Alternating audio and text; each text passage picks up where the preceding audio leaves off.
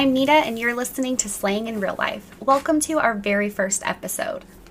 If you missed the trailer, let me explain what adventure we will be taking together. Slaying in Real Life is a Buffy the Vampire Slayer inspired true crime podcast. Each week, we will recap an episode for an ultimate rewatch experience, and then delve into a true crime case inspired by that week's baddie. For our first episode, we have to start with the Buffy the Vampire Slayer movie from 1992.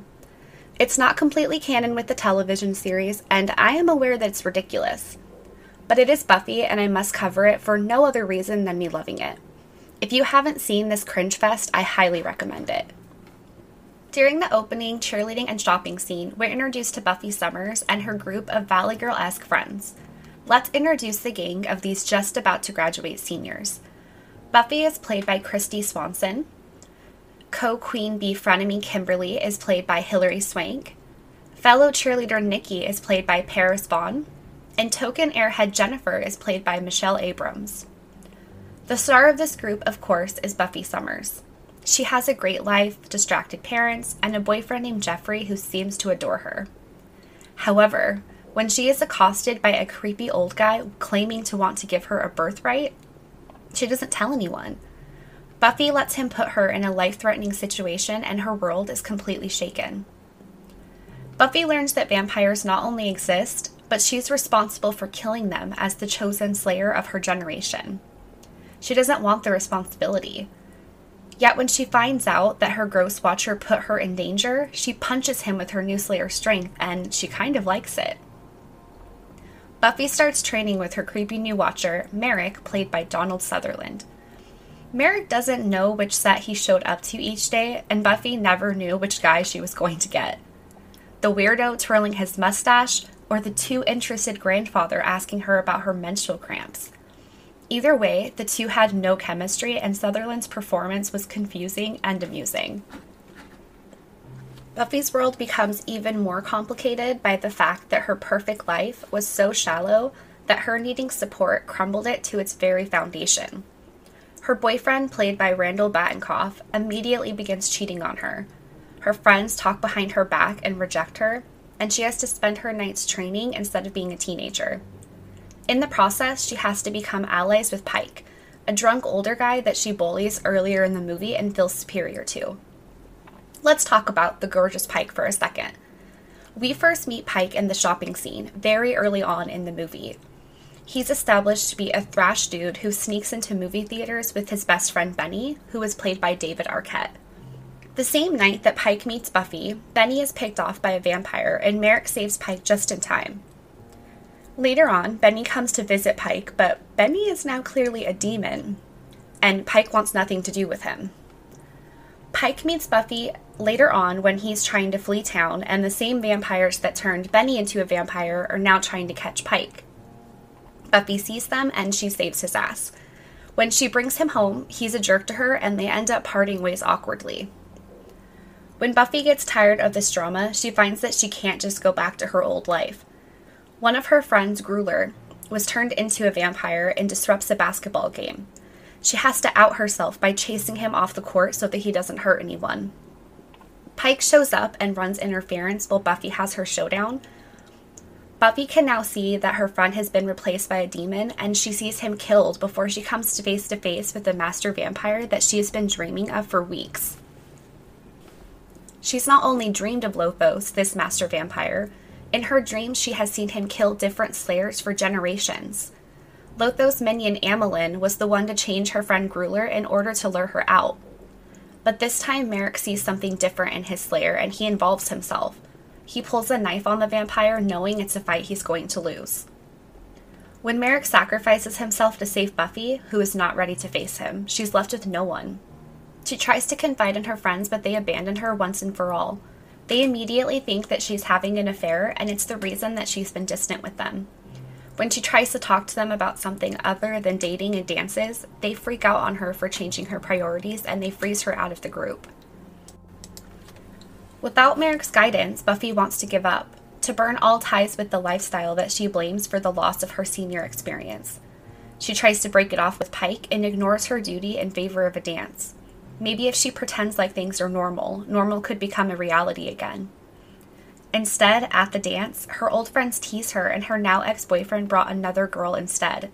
Not only did she wait for a limo that never came, the new date is a former friend that she trusted. Jeffrey flaunts the new relationship and even deflowers poor Jenny in the parking lot without even putting up the hood of his convertible. It's so gross, horrible, a high school nightmare. The night then becomes a high school nightmare for the rest of the class when Lothos attacks the dance with a gang of vampires that begin to feed on everybody. Kimberly invited them indoors thinking that they were dead seniors from the school and therefore invited. They say to send Buffy out or they'll kill everybody. She gears up with the weapons that Pike showed up to the dance with, wearing a suit no less. Buffy doesn't let herself become the sacrifice. Instead, she puts on a leather jacket and she comes after Lothos herself. During the big showdown, Buffy starts to become enthralled by the very extra Rutger Hauer acting as Lothos. However, she's able to pull herself from the trance and set his face on fire. This is after killing his favorite minion, played by Paul Reubens. His death scene is perfection and was completely improvised. If you're not going to watch this movie, at least YouTube that scene. After disabling Lothos, Buffy runs back to the gym and Lothos follows her. But Buffy's in super badass mode now and kills him before slow dancing with Pike in the middle of the carnage. The principal takes control of the situation by giving the staked vampires detention slips. This principal is played by Stephen Root, and his performance is hilarious. While trying to talk Buffy out of her lateness and absences earlier in the movie, he attempts to humanize himself by sharing his experiences with drugs in the 60s, and now he's still trying to assert some kind of control in the face of literal demons. Every single one of the fight scenes are amazing for a super easy to miss reason. I watched this movie with earphones on for the first time this year because no one in my household wanted to watch this seven times for research. In this movie, I became aware that most of it had a really disjointed backtrack that can only be described as reactions during the attack. It made the movie that much funnier. Okay, with the summary of the movie done, let's get on to the fun facts and backgrounds on this gem. This screenplay was written by Joss Whedon and sold to Sandollar Productions, which is actually Dolly Parton's production company. There, it was discovered by female director Fran Rubel Kuzui. She's a director most commonly known for Orgazmo from 1997.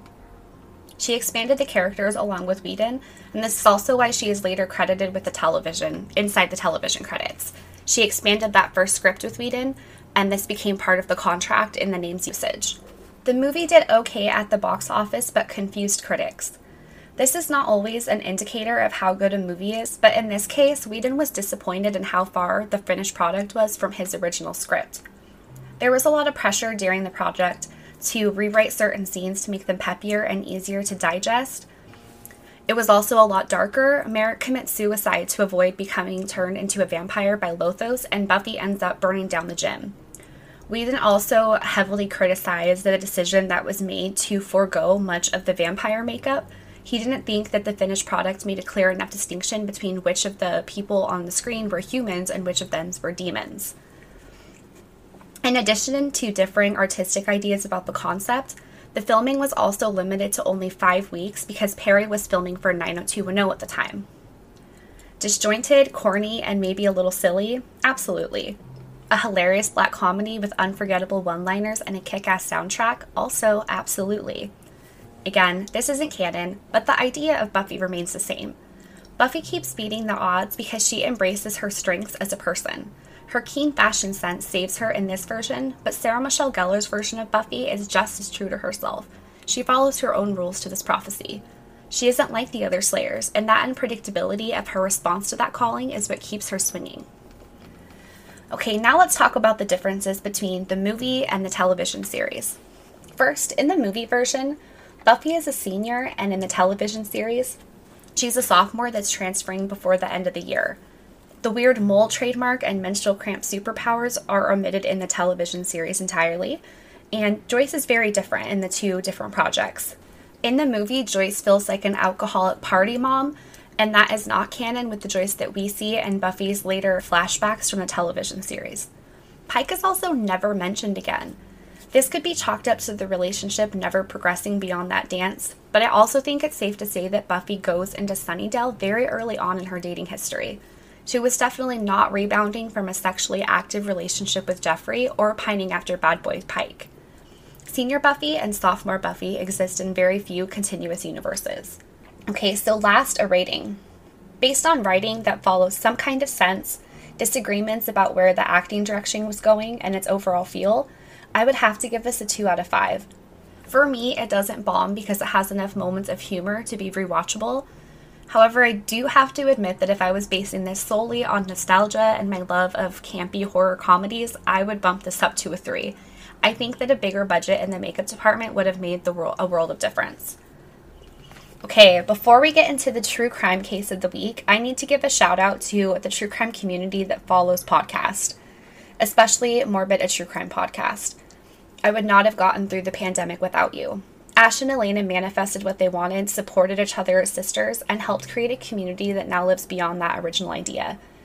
They inspired me then and continue to inspire me with their success and love for what they have nurtured with my fellow weirdos. Thank you.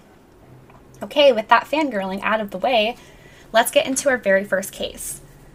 For our true crime half of the episodes, I intend to tell the story from the perspective of the victim as often as possible. I believe that keeping the focus on the humanity of the situation helps keep me honest and feel like the right information is being projected out into the universe. As any other true crime podcast, these episodes should always be accompanied with self care and awareness of triggers for you. With that said, the crime scene photos in this case are connected to every keyword, and there is almost no way to stop yourself from seeing them in the search results. If that is something that will ruin your day, like me, here is your warning Google accordingly. What inspired this week's case is the idea of a real life vampire cult turning out to be, well, real. Buffy the Vampire Slayer works because this idea is so ridiculous. We can relate to Buffy because of the real life struggles that she goes through and the friendships that she cultivates. But we also get to escape with her through her adventures fighting the forces of darkness. Loving vampire lore is something that everyone growing up in the 90s was exposed to because it was such a mainstay of culture. At the time, society was also struggling with satanic panic, and the media revolving around tragedies like this so it was something that was popular, but it was also very much pretend and taboo. But what if it wasn't fake? What if someone told you that a vampire cult really did exist in your town? Yet instead of wanting to prey on you, they were offering to solve all of your problems and give you eternal life. In 1995, Heather Wendorf was a very typical 14 year old who felt misunderstood by her parents. She was the younger sister of 17 year old Jennifer, and Jennifer stood out for everything that Heather wasn't. Jennifer was a popular cheerleader who had a college scholarship lined up, and she had just gotten a new car from her parents for her birthday. On the flip side, Heather was artistic and didn't follow social norms. She had a Barbie hanging from her backpack and was drawn to darker artwork. Heather found the very escape and acceptance that she was looking for in a group of kids from school who lived a life of what they believed was vampirism. 16 year old Rod Ferrell led this vampire clan under the understanding that he was a 500 year old vampire who could also make his clan members immortal. Okay, so let's talk about how weird that actually is in high school. In the beginning, we're not talking about blood drinking. We are talking about live action role playing, acting out a game similar to Dungeons and Dragons. This might be considered nerdy or not exactly mainstream, but it wasn't dangerous or malicious in any way. At first, Ferrell and his friends, including misfit Heather Wendorf, played out these ideas through a live action role playing game called Vampire the Masquerade. No one really took it seriously and considered Ferrell's alter ego Vesago to be just that. They thought it was an extension of the character that he played during the game. He talked often about killing people, but that was the point of the game.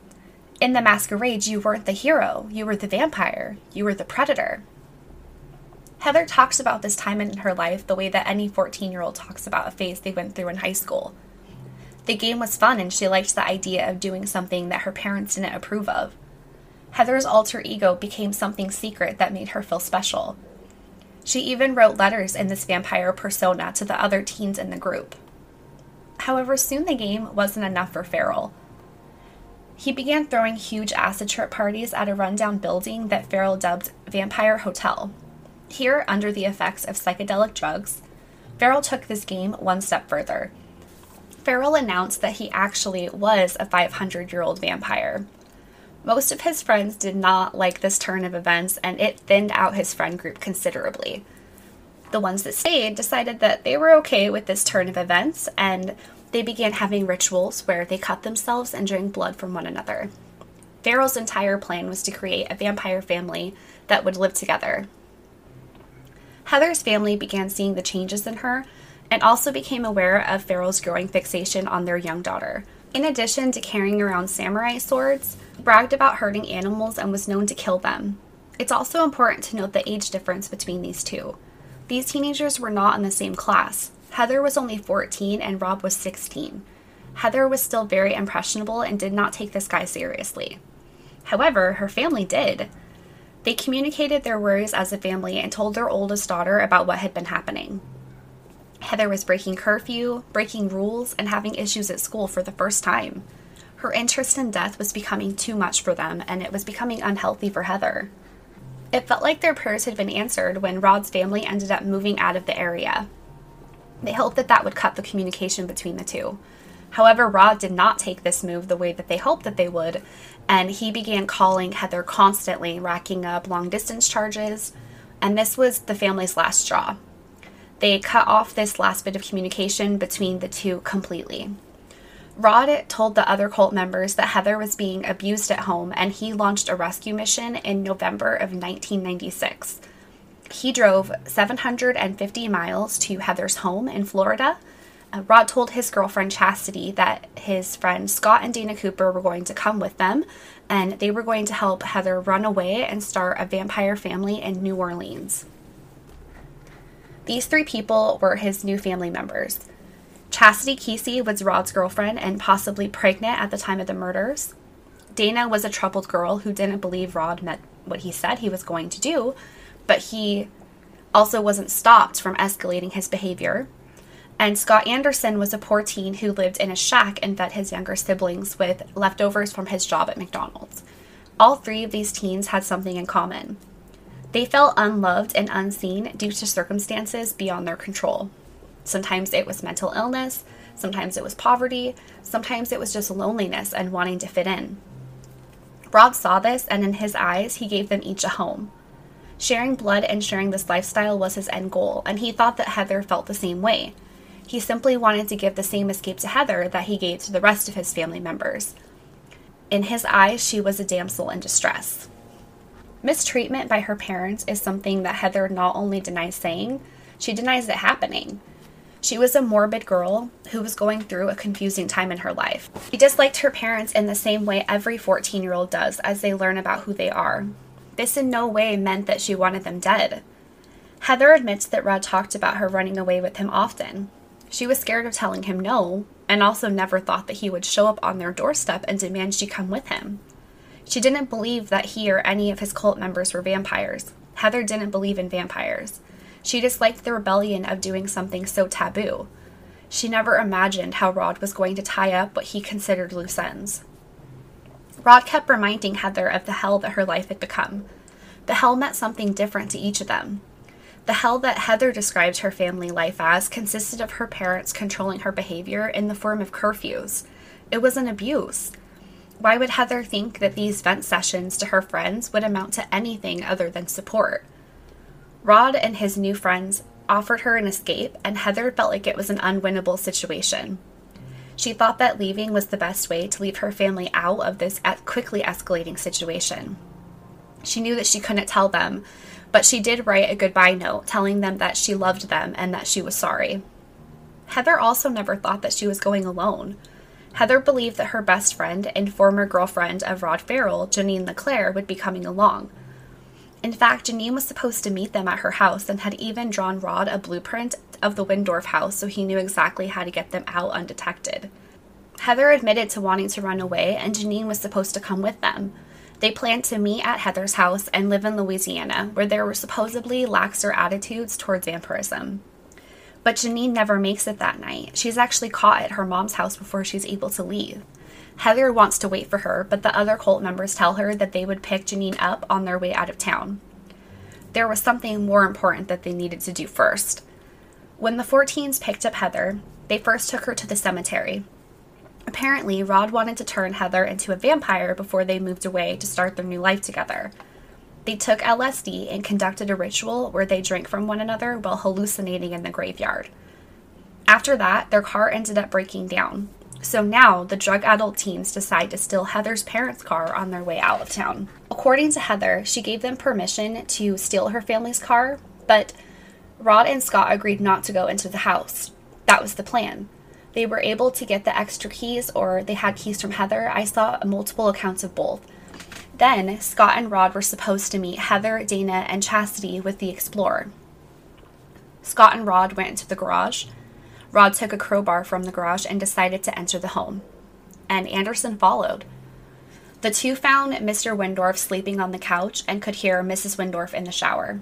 They perused around the house, picking things to steal. However, it quickly became clear that this was no simple robbery, as Rod began beating the sleeping man with a crowbar. Rod hit Mr. Wendorf 22 times. The noise alerted Mrs. Wendorf, who came through the kitchen into the living room to check on her husband. She becomes a witness to his murder, and she throws the only thing she had on hand at the intruders hot coffee. Rod became enraged and hit her with the crowbar on the back of the skull. She died instantly. However, this didn't stop him from beating her motionless body beyond recognition. Later, he would be straight up offended that she had the nerve to throw coffee at him. He believed that her actions led to her being killed. His flippant comments only further prove that he's a complete monster. With the couple murdered, Scott and Rod set their bodies on fire, mutilated the father, danced around the room, and then robbed them. Richard Wendorf was only 49 and a manager at Cork and Seal. His partner Ruth was 54. She was an involved mother who volunteered at her daughter's high school often. Their bodies were later found by Heather's 17 year old sister Jennifer. Jennifer was actually out past her curfew that night and doesn't make it home until around 10 p.m. She thinks her father is asleep on the couch and she creeps past him. After settling her things in her bedroom, Jennifer calls her boyfriend to let him know that she made it home safe. When they hang up, she goes to the kitchen to make a snack. When she gets there, she finds her mom's destroyed body. Jennifer turns, sees her father, and realizes that they are both dead. From here, she immediately calls the police. She doesn't know whether or not the killer is still in the house, and she can't find her sister, so she reports her now 15 year old sister missing to the police. In the hours after finding her parents' body, Jennifer also realizes that the car has been stolen. When asked if she knew who could have done this, Jennifer apparently pointed the finger at her sister Heather and implied that she knew that her friends were vampires. She told the investigators that her sister had once asked Jennifer if she ever thought of killing her parents and thought that Rod was capable of doing so. When I was researching this, I saw that these were not direct quotes, these were things that were later retold. Jennifer currently does not stand by these statements. Either way, the police have two reasons for wanting to find Heather. One, she could be an additional victim, or the victim of an abduction, or she could be part of the murder and is now on the run. Rod told the investigators that on their way to Baton Rouge, the teens were actually pulled over in the stolen Explorer, but he was able to talk his way out of any consequences. The teens were on the run for three days before Chastity called her family member in South Dakota to wire her money. The cops were alerted and all five teens were arrested. Chastity stood by Rob throughout the entire proceedings that followed. They were videotaped making out right after being arrested, and she continued to write to him while he was on death row. Heather was initially charged with her four friends, but was later found to be uninvolved with the planning and murder of her parents. In the stolen car, the police found a bloody sheet and spells that were apparently to summon a whole ass demon. This cult was dragged in the media and vampirism was put under a spotlight, creating a very real Salem like vampire hunt. Rod initially stoked this fire by blaming another vampire gang for the murder.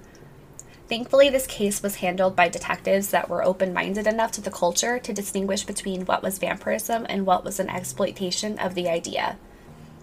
They talked to Rod's previous vampire family, which was headed by a man named Jaden. At the time, Jaden was the leader of one of the last vampire clans in Murray, Kentucky. When they met Rod, he had his first experience with a tight knit family. Jaden and his family members not only drink from each other in a give and take fashion that goes beyond the physical act, they're insanely respectful of each other and their shared morals. Rod wanted violence and he didn't find it with them. After a physical confrontation where he challenged Jaden's leadership, Jaden kicked him to the curb. This vendetta was real, but it was not the cause of the murder. The biggest issue that the cops were able to find that led to Rod's mindset that day were actually court dates dealing with allegations of animal abuse and violence against others. The day that Rod was supposed to appear in court, the murders took place. Rod wasn't trying to save anybody, he was running, period. During the trial, Jennifer Wendorf spoke against Ferrell, saying that she didn't blame her sister. Rod didn't fool anyone and didn't really seem to try. He mocked the media cameras and was cavalier about his future visit to the chair of death. Rod said that he was out of control and enjoyed it. He cited his tough childhood and over sexualized vampire like relationship with his mom for how fucked he was. Ferrell recruited other troubled teens that he could manipulate and hoped to begin a vampire family with his new twisted values. Chastity and Dana supported the idea that Heather wasn't involved and that Rod was behind the entire murder. They knew of the murders beforehand but did not aid in them. Heather, however, wasn't even told about her parents' death until Chastity callously broke the news to her after they had gone too far to turn back.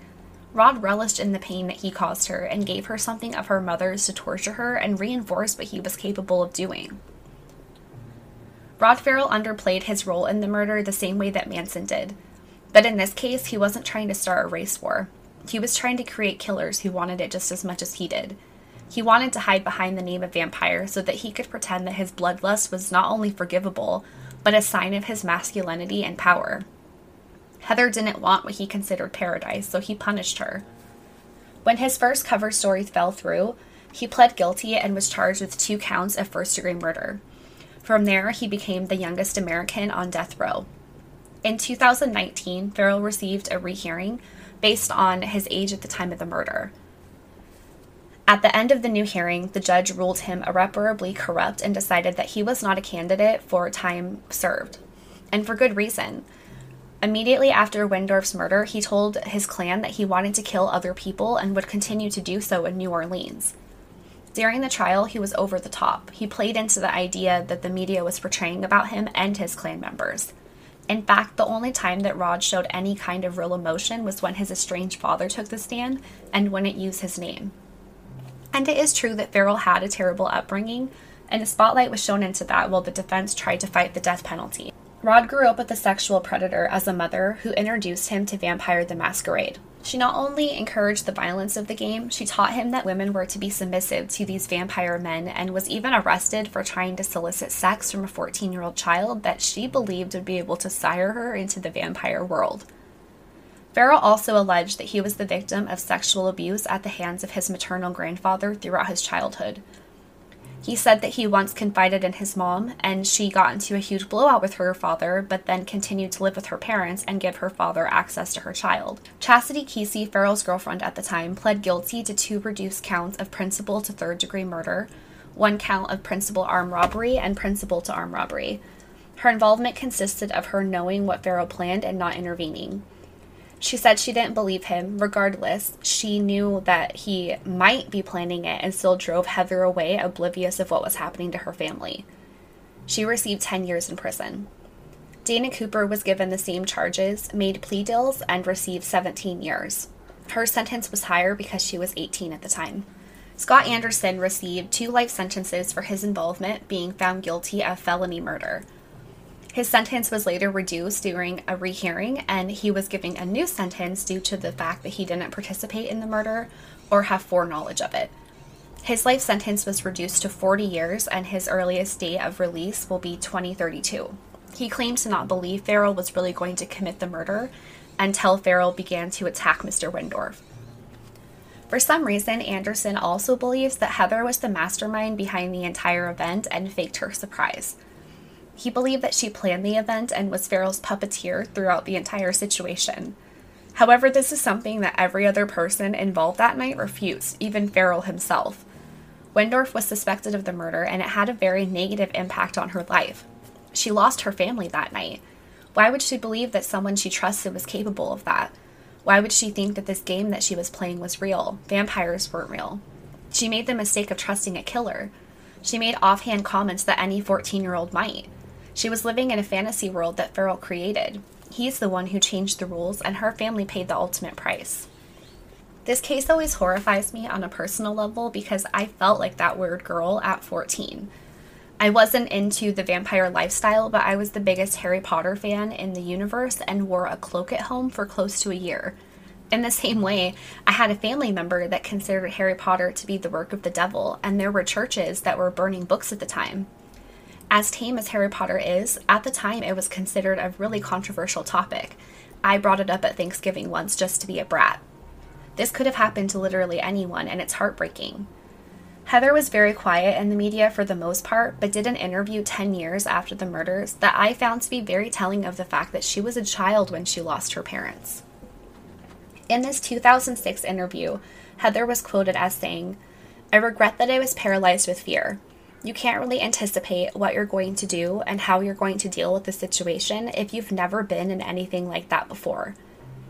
After the murder, she ended up in foster care because her family needed space to heal. At 17, she gave herself a nickname and moved to North Carolina for college. At the time of the interview, she was married and studying sculpting at art school. After a break with her family, she was even able to reconnect with her grandmother before she passed away. She was able to move on and start fresh. Unfortunately, as of 2019, the Wendorf sisters are still estranged. And I get it. Heather introduced Rod to her family. What a thing to forgive. And Jennifer is credited with pointing the finger at Heather, even though Heather claims that Jennifer told her she never made those comments in the first place. Either way, it uprooted their lives. Maybe it's easier to live separately without the constant reminder of what happened and their places in it. Ferrell drove 750 miles to collect someone who he considered to be his family member. He planned the murder and he bragged all the way up to that night. He tricked Heather into thinking she was just running away, preying on her fear and vulnerability he proved himself to be a demon, irreparably corrupt. That's it for this week. If you liked what you heard today, don't forget to check me out on Instagram and at nitaferris.com.